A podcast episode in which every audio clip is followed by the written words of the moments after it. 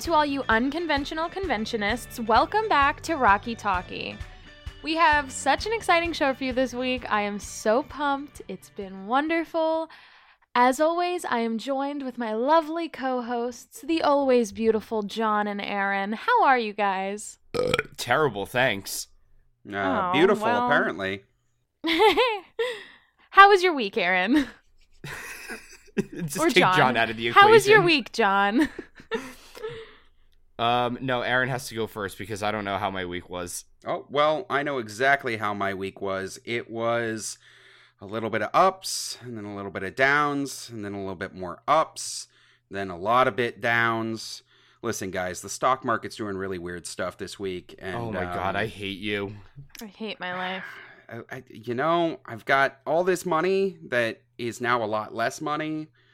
I, I don't even know what to do here, man. Like, should I buy more GameStop? Should I hold? Should I? I don't. I don't know. I don't know. This has been my week. Is uh, trying not to look at the stock chart as I'm doing my work. No, nobody has an opinion. No financial advice for me. Hold the bag. My friend is a CPA and knows a lot more than I do. So, Nikki, was that was that financial advice that you gave me there?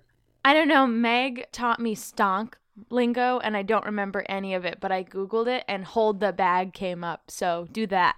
Yeah, hold the bag, Aaron. Hold the bag. I don't think that's good advice. You know, let's just move on. How are you, John? Are you holding the bag this week? I'm holding my bag as we speak. Oh. yeah. um I don't know. I week was there, I guess. Um I mean the stimmy checks are rolling in, so that's neat. Yes. Uh Unky Bitey, give me the stimmy check. Like I didn't get it yet, but it's coming and I guess that that's neat. Yeah, it is. I like free money and it's going to help with the move in July, so that's neat. Uh, aside from that, I did the same thing that I always do try to take over the world. Aw, Pinky. Yeah. Tendies to the moon, John. I remembered some more stonk logo. yeah, I'll do that after uh, after the podcast recording. Man, I'm hungry. Eat. I can't afford the tendies now. Ha- haven't, haven't, haven't made enough tendies to afford the tendies. You know how it is. Well, n- now that we're talking about food on the podcast, I am straight up going to order food right now. So, yeah. Well, since you guys asked, you know, my week has been stellar. I know. I know you were wondering.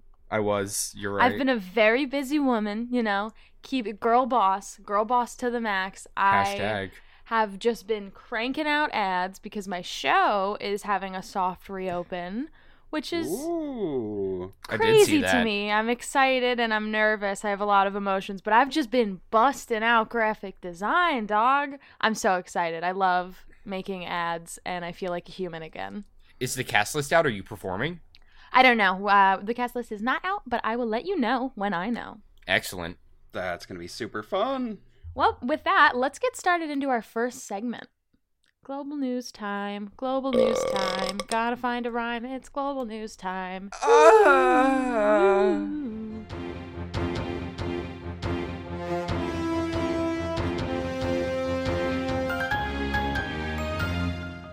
All right, starting off some global news, we've got some fun UK tour news. And no, I promise you, it's not just more new tour dates. Although there are a pile of those, go check those out. I think the Time Warp site has those all listed. There's been a few that's come out this week. We're not going to go through those. No, this week the production announced that they're going to be welcoming Ore Oduba to their cast in the role of Brad. So, if you don't know, Ore Oduba is a British TV personality who is best known as the season 14 winner of the British TV program Strictly Come Dancing. It's basically the UK version of Dancing with the Stars. You know how they say chips instead of fries and lift instead of elevator over there? Yeah, they've got Strictly Come Dancing. It's Tuesday, isn't it? But oh, oh, what water. Bloody hell. That's all I got. After winning the show in 2016, Ore decided he liked live musical performance and made his musical theater debut in 2019 as Teen Angel in the Grease UK tour. After the tour ended, the show found a home at the Wyndham Theatre in the West End, where Ore stayed on as the character and made his West End debut. It sounds like Ore caught the theater bug because now he's moving on up to Brad. The tour's anticipated start date is scheduled for July 12th at the Mayflower Theater in Southampton. In an interview for Ripley and Hayner News, Oduba is quoted as saying, I can't wait to join the cast of the Rocky Horror Show. Like everybody, I've missed the stage so much, and Rocky is the perfect show to welcome audiences back to theaters. Such an iconic musical with songs that everybody knows, so I'm sure the Rocky fans will be desperate to do the time warp again. I hated reading that. I'm so excited to get started and tour the country with our production. I've just got to remember to pack my stockings. Oh my god! Yeah, I don't I don't think it's his responsibility to pack his own stuff. You know what? Our sentiments exactly, dude. I couldn't have said it better myself. Oh god, I'm sorry. I just googled him and he is so fine. Uh-huh. Like I'm I might ship myself up to the UK for this tour. You should too. All right. But anyway, have any of you had the nightmare yet where you get to the theater on your first night back and you're late and you forgot your costumes and also you can't remember the movie at all? No? Is that just me? Yeah. Yeah. Yeah, it's completely just you. Um, I have not dreamt about Rocky in like a year and a half. I have Rocky stress dreams all the time, especially now. Don't get me wrong, like I love Rocky, but it does not have a place in my subconscious. Oh my god, it lives rent free in my fucking mind. Anyway, welcome to the family, Ore. It's weird as shit, and you're gonna love us. Oh my god. Did all of you listen to Susan Sarandon's interview on the Divorce Not Dead podcast? Oh my god. Oh my god. I've certainly seen the memes all over the place. Did she really say the thing that the memes said she said? Oh my gosh. Yes. Oh my did. god. Oh my god. Oh my god. Oh my god. I'm sorry, guys. Who, who said what? Ugh, You gotta you gotta help me out. I don't meme the internet. whatever. Wow. Honestly, like pick up a tabloid every once in a while, Aaron. Gosh. So, for those of you who are not nearly as informed as me and Nikki are, Susan Sarandon was on a podcast called Divorce Not Dead with Caroline Stanbury this past week. And like each week, the host, Caroline Stanbury, chats with a new guest about the relationship challenges that led to their marriage ending, the difficulties of actually like disentangling your life from someone else after a long-term relationship and what life is like after divorce. She also brings on like guest experts like all the time. Oh my god, like dating coaches, sex therapists, like fertility fucking specialists, like that sort of thing to talk about like how the end of a relationship like affects their clients. It's super cool. But this week, she chatted with Susan fucking Sarandon about her 7-year marriage to Chris fucking Sarandon and her like 21 year relationship with Tim Robbins that ended back in 2009. Oh my god. No, but you don't get it. You really, like, you don't get it. Susan was really forthcoming about her experiences. Like, she talked about how she and Chris decided to get married when she was 21 simply because they wanted to live together. Are you kidding me? Insane. Susan stated that she never really wanted to get married in the first place, but that she and Chris couldn't live together if they weren't, so getting married made it so much easier. She and Chris agreed that they'd get married for simplicity's sake and reassess their relationship every year and decide whether or not they wanted to stay married. After seven years, they mutually called it quits. Oh my god. Okay. Um, oh, Oh my my god. Oh my god. Yeah, I don't know if I can keep up that energy, guys, but honestly, I, I guess that story sounds like they made the smart, mature move. Right? I mean, Chris and Susan got married back in 1967, so I get that living together out of wedlock was still kind of a taboo. And of course, living with your boyfriend is so much easier when you get to a certain point in your relationship. But that doesn't necessarily mean you want to marry the guy, nor, like, should you. It sounds like the two of them came to a great compromise, and it's nice that they were able to split amicably when the relationship had run its course. Susan went on to discuss her relationship with Tim Robbins and why she chose not to get married. She felt with marriage, after you have kids and own property together, the relationship ends in both partners taking each other for granted, something she very much didn't want for herself in a relationship. Even though she says it's what ultimately happened with Tim, which led to their breakup. Oh my god, oh my god, wait. So what's the tea here? Okay, well, towards the end of the interview, Caroline like completely just asked Susan, like, at this point in your life, like, what kind of man is the kind of man that you want in your life? To which Susan responded, someone who's been vaccinated for COVID. Oh, touche. Good one, Susan. Oh my god! But, but, then, like after they left, Susan went on to actually say, "I don't care if it's a man or a woman. I'm open to all, all age, all color, like whatever."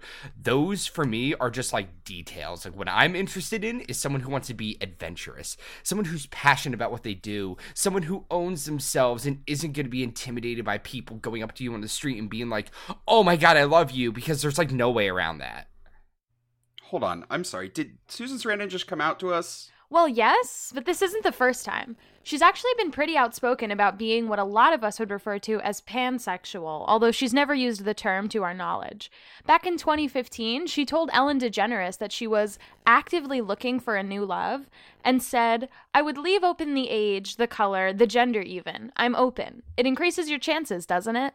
And even before that, in 2012, she told the Metro newspaper, It doesn't matter the age, race, gender of the person you choose to be with. What's difficult is being intimate with another human being. Once you learn to do that, the rest is just details. There are so many people who found themselves in unforeseen situations. Where you come down on the sexual spectrum is very flexible, but it takes courage to be vulnerable with another person. That's a big step that has to be taken. Aw, good for her. This sounds like a well rehearsed talking point. But if she's been so open about her sexuality in the past, why, why is why is this time such a big deal? Coming out of the closet as anything is hard. It doesn't matter how many times you've done it. It makes you feel really vulnerable, even if you feel relatively sure about how the person you're talking to is going to react. Yeah, I'm gonna agree with Nikki. When Savannah came out recently as non-binary to me, uh, they actually had like, and again, I know that this is gonna sound hysterical to everyone who is listening, who knows me, and also everyone who's part of the podcast. But Savannah actually had like alternative plans in case I was going to react negatively to Savannah being non-binary. Oh, like was absolutely shit terrified that I was gonna like kick them out or like break up with them because they they were identifying as non-binary now. And I was like me? Of all people? Okay. I mean like I and you know I thought it was funny but it was a really weird wake up call to me to being like you know folks who decide to come out no matter how many times they do it are always going to be afraid of how someone reacts to it even if it's somebody who is super close to them that's fair, and I think that's something that it's it's really easy for all of us, especially someone like me who has never had to deal with that, to to kind of forget just how much pressure and how difficult that is.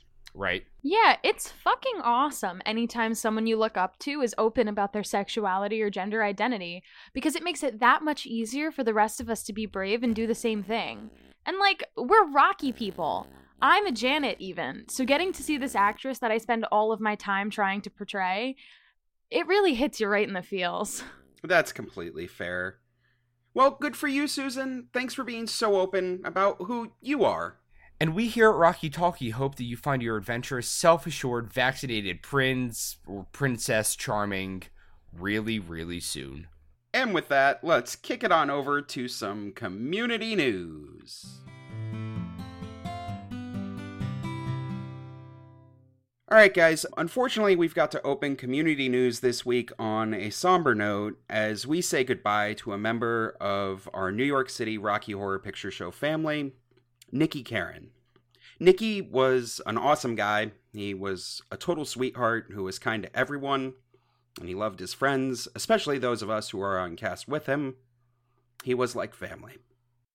Nikki's family and close friends have started up a fundraiser to honor his legacy. Nikki's love of theater was a constant in his life. He worked tirelessly in support of his passion for all aspects on stage and backstage. He was a performer, singer, carpenter, scenic builder, and most of all, a brilliant lighting designer. Nikki was an integral founding member of the Savannah Repertory Theater. Moving to Savannah from NYC, he worked on every production Savannah Rep has produced since its founding working to convert an industrial warehouse into a beautiful, warm, and inviting black box style space. All funds raised will go to the building of the Savannah Reps' new downtown Savannah venue. Nikki was involved in the initial technical design of the theater space back in January. The technical theater booths at both venues, downtown and the play shop, will be named in his honor as a testament to his memory. If you're interested in learning more about the fundraiser, we've included a link in our show notes. And of course, as we learn more about any memorial service that might take place, we will share that information with all of you. Our hearts are with Nikki's family, friends, and everyone whose lives will be a little less bright without him. We love you, Nikki. You are such a wonderful friend, and we're grateful for the time we got to share with you. We'll see you on the other side.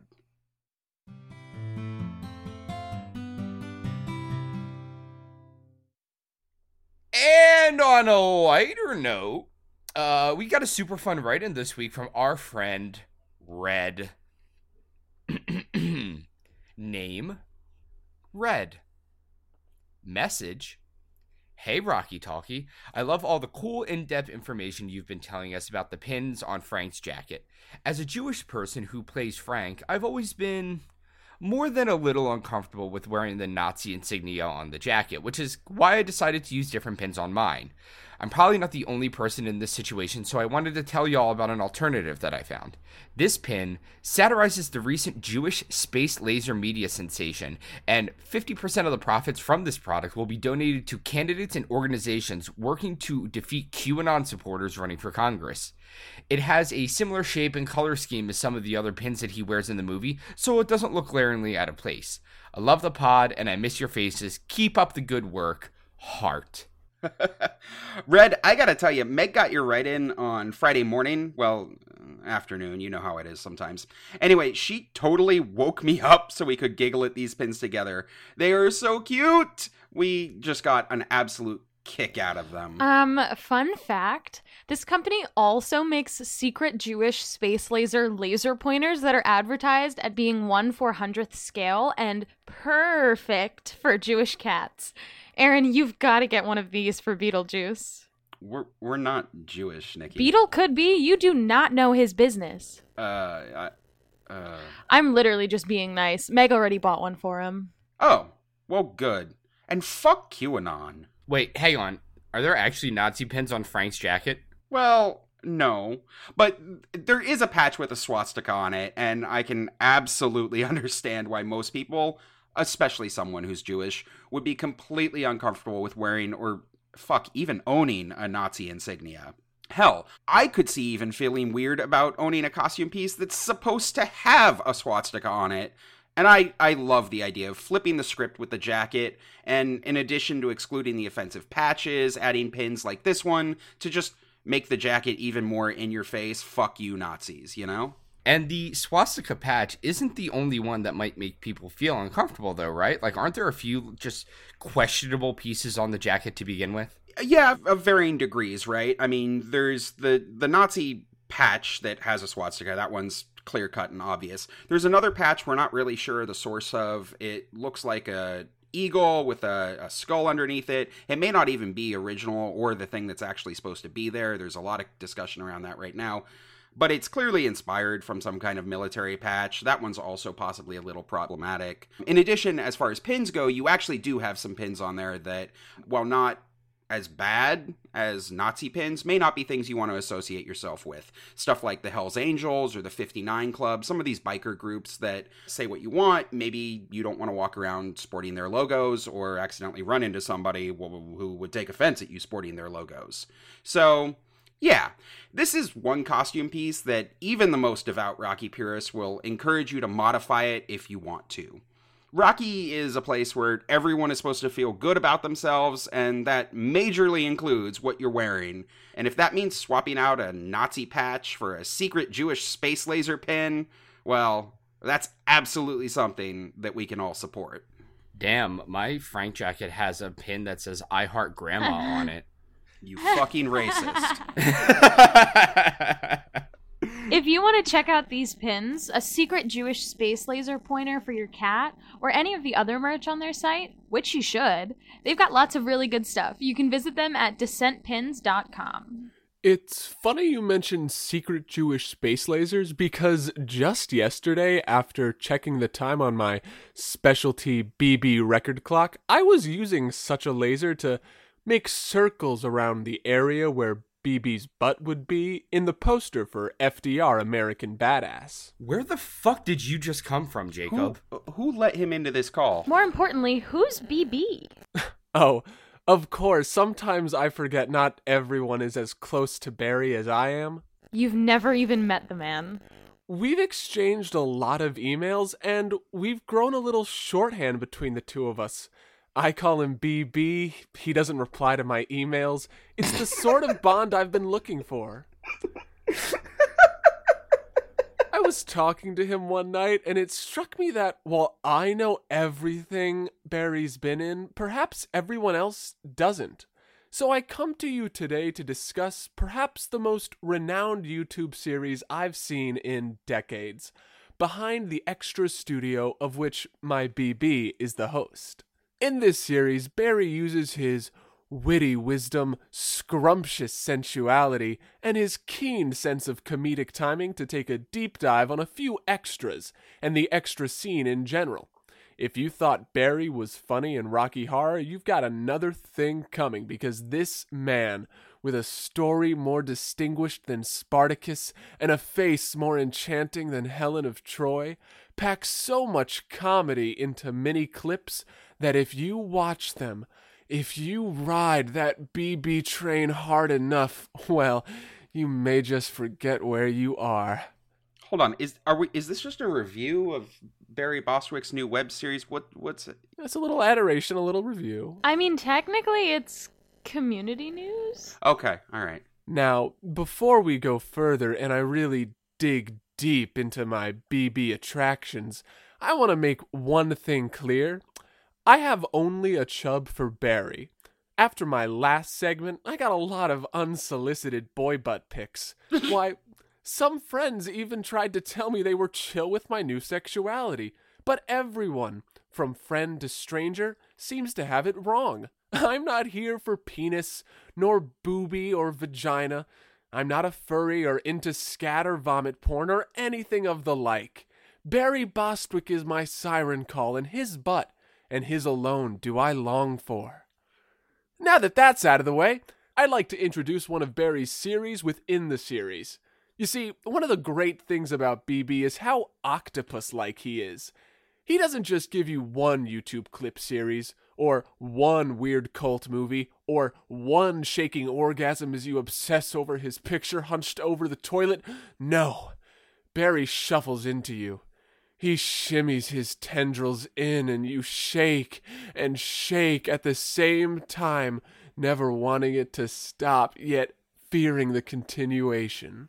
I I don't even. know Please what to- stop.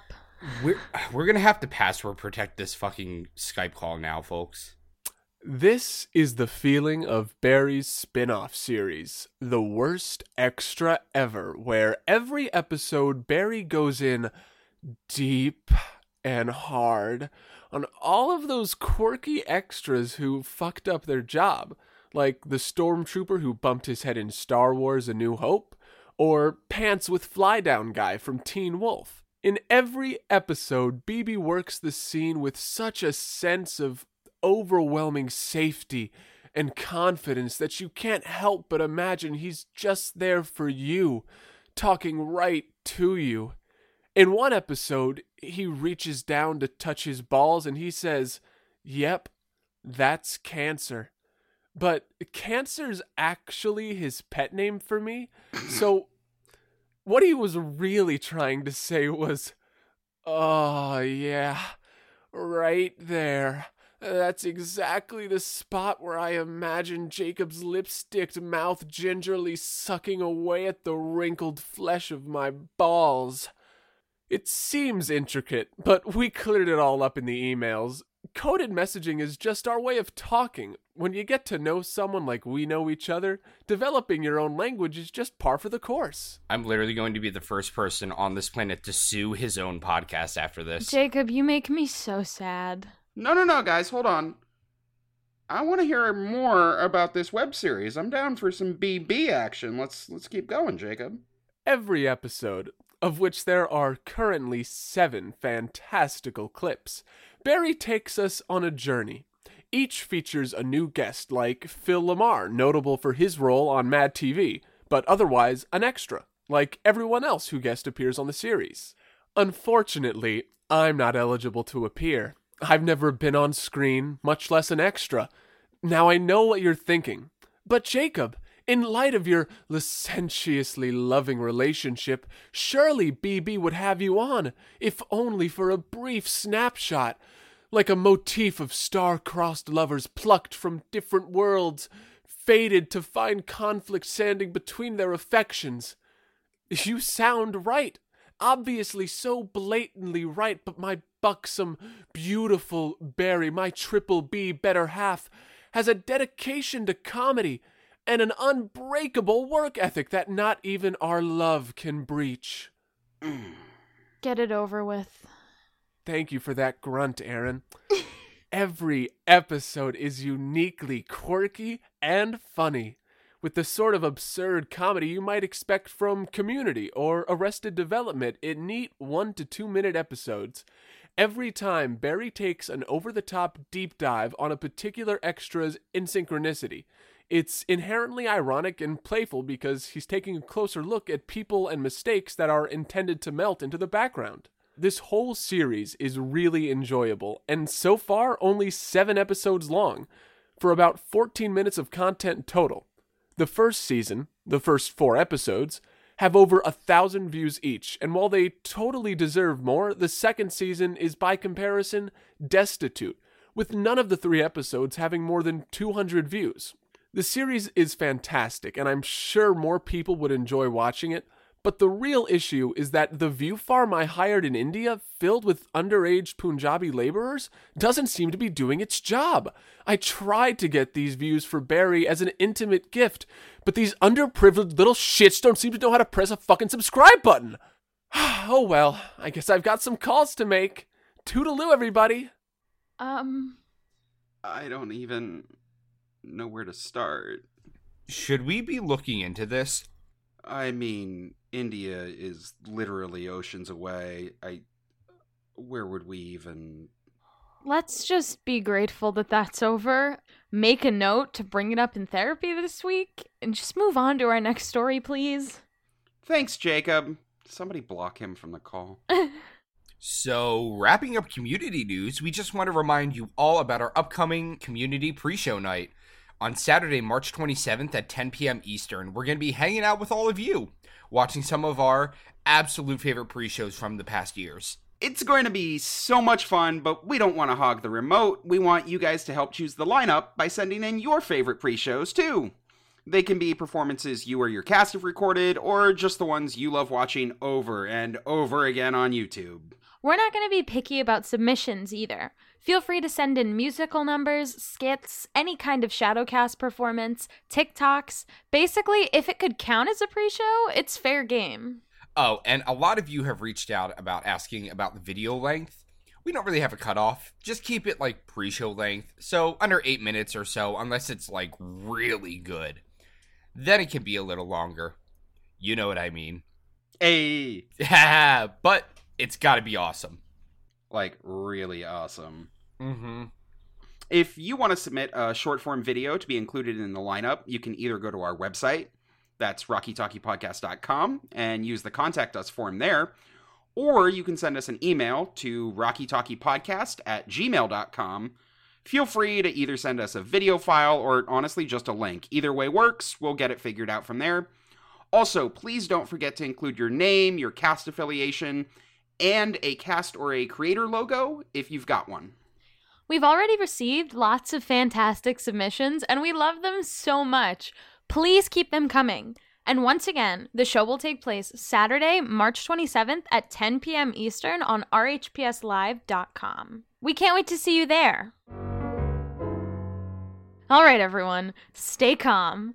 I'm freaking out. I know you're freaking out, but let's all just stay calm. It is time for Nikki Asks a Question. Ah! Stay calm, stay calm, stay oh. calm, stay calm. Sorry. I'm Nikki, and here's a question. And this week, it's actually from me. Yay! Okay. So, the other day, I was thinking about how there's all these, like, quote unquote famous Rocky Horror dudes, like Sal Piro, Ron Maxwell, John Salamak, etc. I'm just kidding. Are there, like, notable women that paved the way for what the community is today? I feel like we don't hear about them a lot. Plus, it's Women's History Month. If this is a dumb idea, I understand. Uh, yes, that is a pretty dumb idea. There are no women that have ever contributed anything to Rocky Horror ever. And that's our show. Mm-hmm. Make sure you like Wow. and subscribe Okay. to us. Fuck you guys. I'll do it myself. See, now that's in the spirit of Women's Month. Heyo. Seriously? Women's History Month, and you're like, what, going for the misogynist gold medal? Yeah, Aaron, what's wrong with you?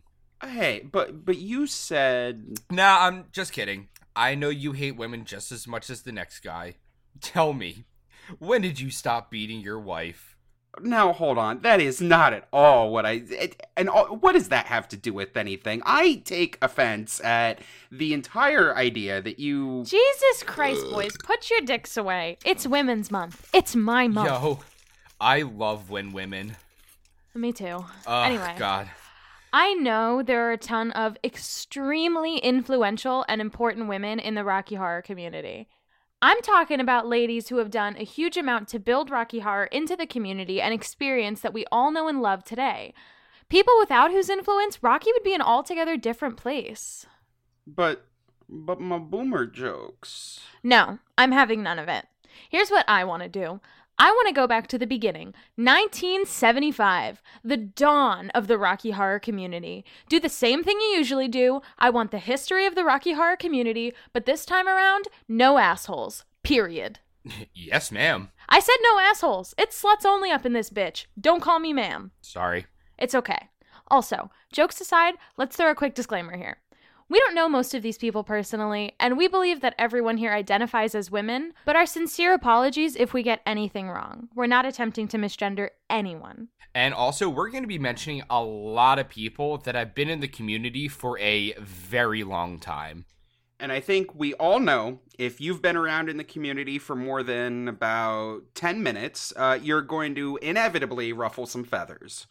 We acknowledge not everyone is perfect, women included, but we're not here to call anyone out. We're going to stick to facts, and well, it's just like separating the artist from their art. Yeah, it's like Ellen DeGeneres. Unquestionably, she's a piece of shit, but you gotta acknowledge that she played a massive role bringing gay rights and gay culture to the mainstream.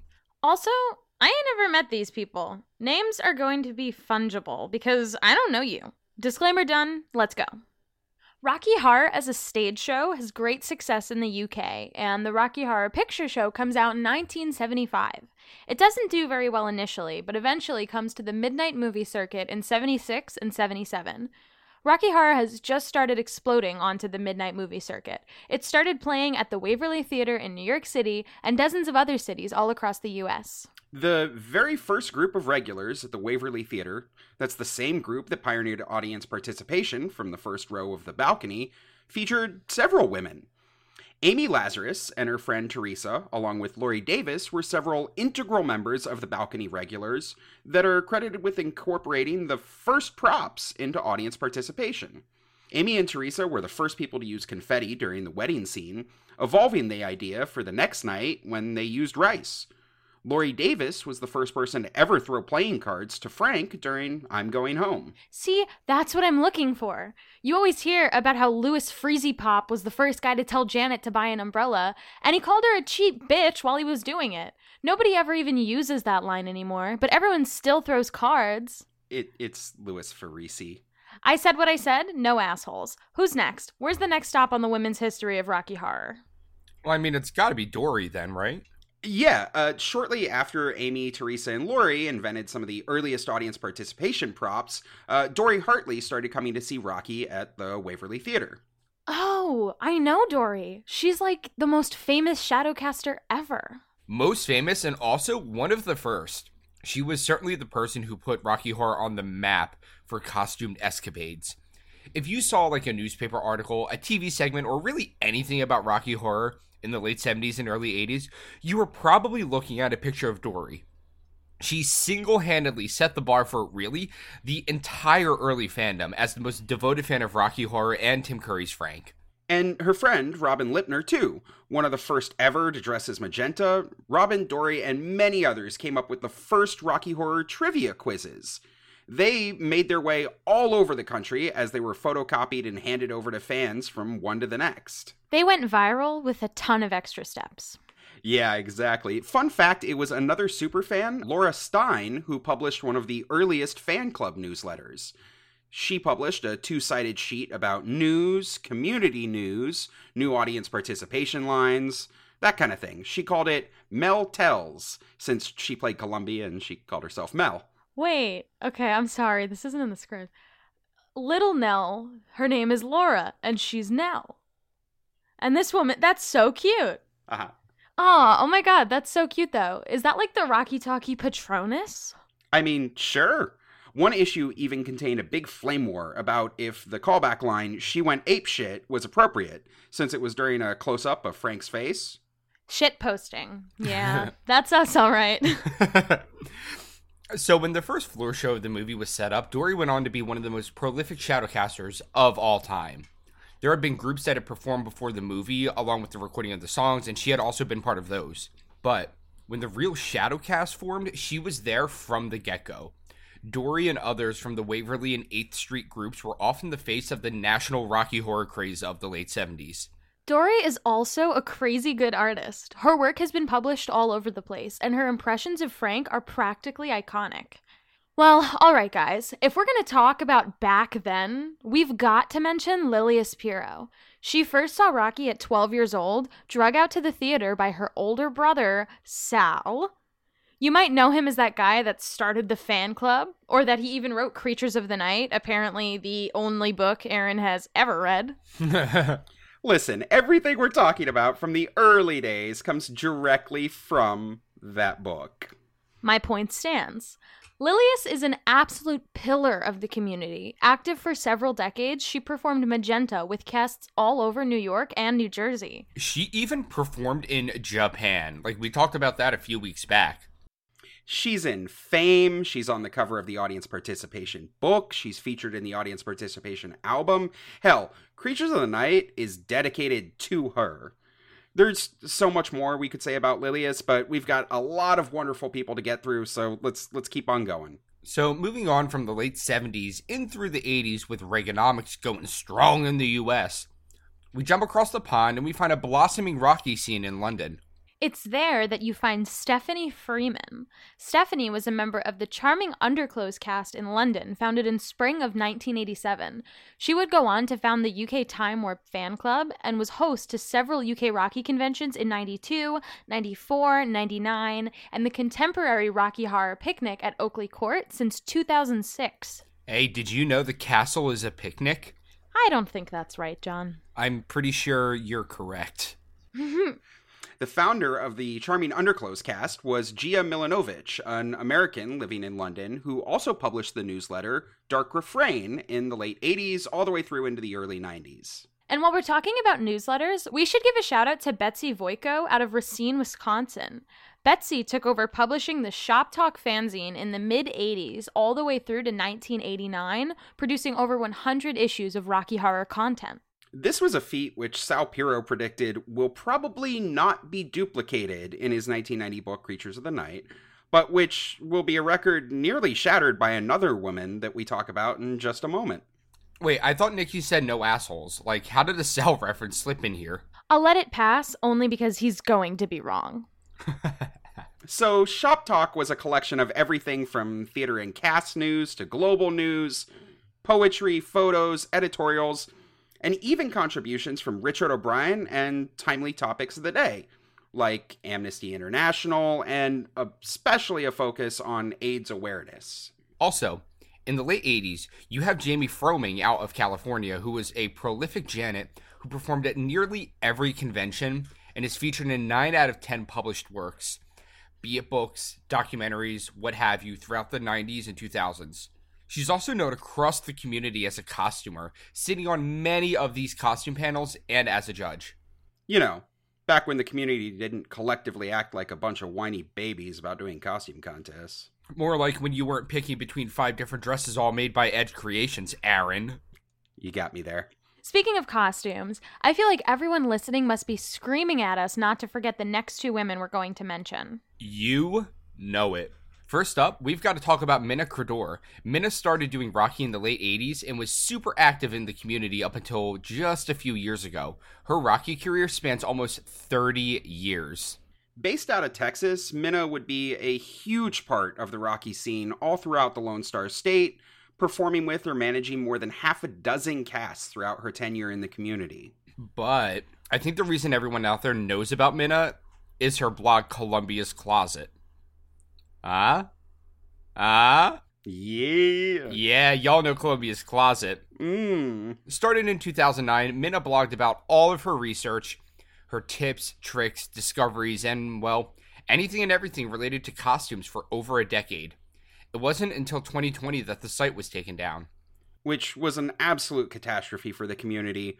While an archive of the blog lives on in the Wayback Machine, it's a travesty that the sheer volume of knowledge that she made available to the community is not easily accessible to future generations. Minna did it all custom fabrics, patches, costume pieces, patterns, and even tons of commissions for costume pieces across the country. She did pioneering research, and so many details about the costumes come from her incredible findings and analysis. One random tidbit, a footnote in her vast career, but one that I love. Minna discovered the names and issues for the two magazines that Magenta and Columbia are reading when Dr. Scott gets pulled around through Columbia's room during his entrance. It's thanks to her that I've spent a ridiculous amount of time hunting down two very specific issues of Movie Life and Movie Mirror magazine, which I have to say are some of my absolute favorite collectibles, all thanks to her tireless work and research. And so much more. She's a primary source for why we know so much about the Frank jacket. Her work, cataloging all the pins, the variations, etc., is unmatched even to this day. The jacket group on Facebook still has a screenshot from Columbia's closet pinned to the top because her material just hasn't ever been surpassed. It's hard to really smash together a list of achievements for any of these women that we're talking about. But Minna is so prolific that it's incredibly difficult without leaving something out. Like she was a staple at every Rocky Horror convention for almost 30 years. You could always find her at her vendor table, delighted to talk shop about costumes and hook you up with the most screen accurate costumes that you could possibly imagine. She was also a staple of the costume panels and contests, judging countless competitions and answering questions to the community. Hell, she even designed the costumes for a version of the Rocky Horror stage show at Playhouse 90 in Richmond, Texas. And she traveled the world, hitting all the stops on the Rocky pilgrimage, performing in Berlin, visiting the museum Lichtspiel in Munich, Oakley Court in the UK, and even made it to New Zealand to visit the Riff statue. We could go on about Minna for, well, quite a long time, but we really, really need to leave room for a woman who is near and dear to my heart, and for whom I will happily go out on a limb and declare the most prolific woman in the Rocky Horror community. Like, most prolific right now? Ever. The, the most wide reaching, who has done so much for the community that it's nearly impossible to know where to begin. I'm talking about Ruth Frank Winter. And full disclaimer Ruth and her husband Wally were also the cast directors for my first cast, one of almost a dozen casts that Ruth has had a role in seeing succeed all across the central United States. I think you'd be hard pressed to find anyone in the Rocky community who didn't know Ruth's name. Hell, I know plenty of people on my cast that couldn't pick Sal or Ron Maxwell out of a lineup, but sure as shit know every nook and cranny of the anal retentive costume list. I mean, that's where we should start the costume list, right? Easily. From the first day that you even dream of being on a Rocky Horror cast, someone tells you to go look up the anal costume list. Originally, Ruth started the list as a resource on the Rocky Horror News Group, where it quickly became clear that Ruth's detailed descriptions and citations would become the gold standard in Rocky Horror costuming information. If you want to know how big the buttons are on Magenta's dress, it's thanks to Ruth that we know that today. How big are they? Uh, three eighths or five eighths of an inch. And that's just one of like thousands of details that Ruth has curated, along with costuming tips and tricks, anecdotes, advice, and research materials for any budding Rocky Horror costumer. Not to mention that she owns several original pieces from the stage show and movie, including Frank's dinner scene corset. Ruth is an absolute mainstay at every single convention for the last 30 years. If there's a costume panel or contest and Ruth isn't on that panel, something probably went horribly wrong. Or she just wanted a break. Not to diminish anyone else, but Ruth is such an iconic presence. She's practically Rocky royalty. You'll have to introduce me one day. Not gonna lie, she is one badass, intimidating woman. Oh, for sure. It is always the highlight of my convention to get to chat with Ruth and to catch up, but we're not done here. Ruth has been integral to the community since 1988. She's been in casts in Nebraska, California, Iowa, Illinois, Indiana, South Carolina, really all over the place. She's traveled internationally to connect with the community all over the world. She's seen casts in Paris and Berlin, Milan, Barcelona, Toronto, and of course, she's made the pilgrimage to Oakley Court. And let's not forget all the other projects that Ruth has taken on over the years.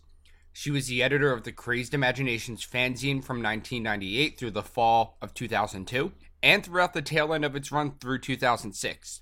Crazed easily rivaled Shop Talk in sheer volume of publications and in content. Though I'm not aware if it ever quite surpassed the exact issue numbers, I think Sal would acknowledge that he underestimated just how dedicated people like Ruth are to the community. She even interviewed Richard O'Brien, Patricia Quinn, and Sue Blane, among so many others, throughout her tenure as editor of Crazed. She was also a substantial contributor to the now defunct Rockypedia, and still is incredibly active helping with the content side for the official Rocky Horror website and community on social media. And let's not forget all the places that her name randomly pops up. She digitized the entirety of the early shock treatment draft script, The Brad and Janet Show, which we have certainly referenced more than a few times on this show. She's also one of only two women who have ever received both a Boss Award and a Fan Award from the community, two incredibly prestigious Lifetime Achievement Awards. In fact, if you haven't figured it out yet, many, if not most of the women that we've mentioned, hold either a Boss Award or a Fan Award. I will point out, though, Ruth was the first recipient of the Boss Award back in 1998 at the New York City convention. If that doesn't sum it up perfectly, I don't know what does. On a personal note, Ruth is the person who really taught me personally what Rocky Horror and the Rocky Horror community was all about. She befriended and mentored an awkward 17 year old kid and welcomed him to the community, and really set the standard that I aspire to today. I think we all strive to make even a fraction of the impact that she has as we work every day to make the community a more welcoming, inclusive, and just fun space. Aw, stop it. You're getting me all choked up. Did somebody say they want to get choked out? Oh my fucking god. Text me. Go the fuck away. I thought we I thought we already kicked him. Wait, Nikki, hold on. Jacob, leave. Anyway, let's move on. Let's round this out with some rapid fire shoutouts. It is impossible to be inclusive of everyone. And for everyone we mentioned, there are literally hundreds of women whose impact is just as important. But, well, we don't know a lot of their names, or we just don't have the time to cover them. Trust me, there is absolutely no way to get through everyone, despite how badly I want to. So, with that, here's a list of women. Asshole. No, no assholes. That's kind of the point. I'm gonna kick it off with Karen Schaefer and Margot Berkdahl of New York, two of the many folks who pitched in on the Rocky Horror fan club throughout the 80s and 90s, and Michelle Refeld, an incredibly prolific member of the New York cast, active member of the fan club and community, and one of the players in the hilarious April Fool's wedding prank that we talked about in one of our earliest episodes. I've got to give a shout out to another epic performer, community member, and costumer, Becky Milano Caparis. Uh, originally out of California, she's now the director of the Michigan Rocky Horror Preservation Society. Her costuming is always awe inspiring and a delight to see. We've got to mention Megan Harris Tabor out of Las Vegas, who organized the 16th, 18th, 20th, and the 25th convention, and is the only other woman who holds a Boss Award and a Fan Award. Christine Martin is the founder of the Midnight Insanity in Balboa, California. She was particularly active in the 80s and 90s, and she helped organize the Fox TV special and the 18th anniversary Age of Consent convention. And of course, Hillary Maxwell from New York, an amazing magenta, former leader of the New York City cast, and really just the kind of woman that best represents what makes the Rocky community so great the consummate friend and fan. Also, a huge shout out to the legendary New York Frank and my bestie, Jen. If you've ever bought a Frank temporary tattoo or maybe a wig in the mid 2010s, that was probably her handiwork. I personally want to give a massive shout out to my good friend 13, who is part of the RKO Army. She is a great friend of mine, and she is probably one of the greatest performers I've ever seen in terms of her costume, her stage presence, her accuracy. She's also the director of Buffy's Once More with Feeling for RKO, and she was also the director of that absolutely amazing pre-show that they did at the most recent RKO Con. She is a total legend and does not get enough respect and props for what she does for her cast. Hell yeah. I want to give a shout out to one of the most badass women I know and my favorite Janet ever, my bestie, Andrea. I have literally never met someone like her. She is such a stellar performer and cast member and friend. She always sets and surpasses such a high standard for performing and costuming and working behind the scenes, and she's always willing to lend a helping hand to those who need it. I've learned so much from her, and she's such an asset to my Rocky Horror experience. Plus, she's ridiculously hot and funny and talented and basically the best person ever. I love you, Drag. Happy Women's History Month to you and you only. So, to everyone that we've mentioned, a massive thank you for everything that you've done for the community. And to all the amazing women that we may have missed, we want to give you a big shout out as well. We love when women. And so should you. If there's a woman in the community, hell, anyone in the community, and you really appreciate the work that they do, let them know. Shoot them a message or drop a note on one of their posts. Everyone could use a pick me up now and again. Also, before we wrap up, we've got to mention all the women who created Rocky Horror as we know it today. Patricia Quinn, Nell Campbell, Julie Covington, Belinda Sinclair, Angela Bruce, and all the others who defined classic Rocky Horror characters in the stage show. And don't forget Susan Sarandon, everyone's favorite slut, still looking for her creature of the night 45 years later. And of course, the incorrigible Sue Blane, who practically defined the punk glam rock aesthetic with her Rocky Horror costume designs and is an amazing prolific designer in her own right. Though she is still to blame. So to you, Nikki, our funny, brilliant co-host without whom our show would not be anywhere near as good, and to my wife Meg, the absolute badass who produces this show and directs our cast, that's the New York City cast, and to all the other women out there who are kicking ass and making the community amazing. I raise my glass to you in appreciation of Women's History Month. Aaron, it is six o'clock on a Sunday. Why do you have a glass? Do you not? Here, here. There it is. I'm crying. that was so cute. Anyway, I think I speak for all women out there when I say, You're welcome. We like chocolate, flowers, and good head. Though you can't ever go wrong with cash. I accept Venmo. But I thought diamonds were a girl's best friend. What did I say about being a mushy asshole? Yes, mi- Nikki. That's what I thought. Again, I accept Venmo. And that's our show.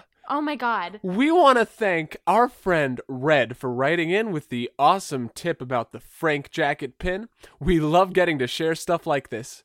Thank you so much for thinking of us. Where the fuck does he keep coming from? This is a waking nightmare. I'm always here with you, Aaron. and I'll always be here for you. Wow, that sounds creepy both in theory and in practice. Coming up next week, we have an absolutely killer question coming to us from one of our faves, the Duke of New England. Did you miss him, Nikki? No. Kinda. A little. Okay, maybe. We are all so psyched about this question. We won't spoil it, but I will say that we've been waiting for the perfect opportunity to tackle this majorly divisive community issue. We're thrilled you've given us a lead into it, and we can't wait to dive into it. Be sure to tune in next week. You're not going to want to miss this question. If you're enjoying Rocky Talkie, please help us spread the word about it. All you gotta do is go rate, review, and subscribe on iTunes. It helps make our podcast more visible to new listeners, which helps us to grow the show. We're on Facebook, Instagram, and TikTok, all at Rocky Talkie Podcast. So please go check us out if you like us and want more content. And please write to us. We love hearing from all of our listeners, getting messages from all of you. We get so excited. We literally group text about it as soon as the message comes in. We love it. We can't wait to hear about all the cool Rocky stuff you're working on and all the upcoming special events your casts are getting ready to do.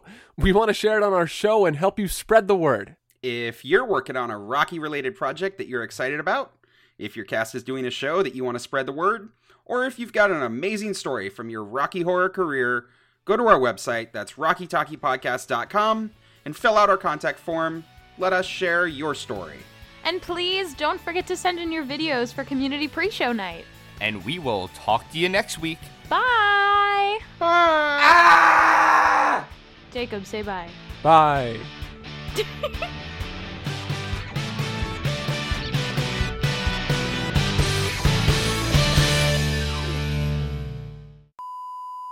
I've certainly seen the memes all oh over my the place. Oh my god. Oh no. Oh my god. Susan stated that she never really wanted to get married in the in the butt.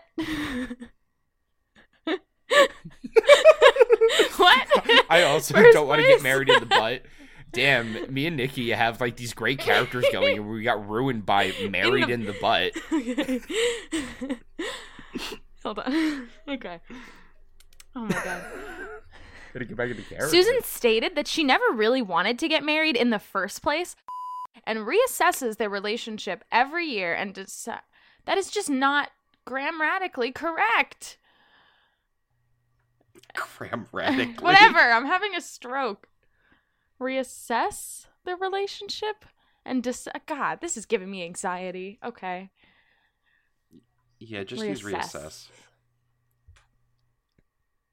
Reassess. Reass. Whatever. It's going to be so much fun, but we don't want to hog the remote. We want you guys to help choose the lineup by sending in your favorite pre shows. Two? Okay, that, that's not how to read that. Um, we can't wait to see you there. Woo woo woo woo woo. Nothing from you guys? You can't you, you don't you don't want to see them? I'm eating. Whatever. I gotta push, I gotta push the button for this thing. So The button? yeah, there's a button that makes the the website go vroom. Okay, whatever. All right, Yeah, everyone. uh, we can cut that. There are no women that have ever contributed to anything to Rocky Horror ever. You want to do that again? Pronounce There's no women. woman. Yeah, there is no woman. no woman, no cry. No. Oh, I know Dori. She's like the most famous shadowcaster ever. Sorry, I had to open my Diet Coke. oh, yeah. But when the real Shadowcast formed, fuck me. Sorry, Cobb, I was eating. She got mad that I wasn't giving her any food, so now she went over and went, Fine, I'll eat my own. I'm taking too long with this. Massive. no, I'm going long too, so you can go too. Yeah, that's what she said. Would anybody like to go long? I'm going long. Jacob. Will, we will. I was like, who's gonna take it? Go ahead. Jacob, say bye enthusiastically. Bye Bye enthusiastically. enthusiastically. I'm gonna kill myself. I love Not if I do it love first. Oh my god. And stop. Yeah, that's good. Okay.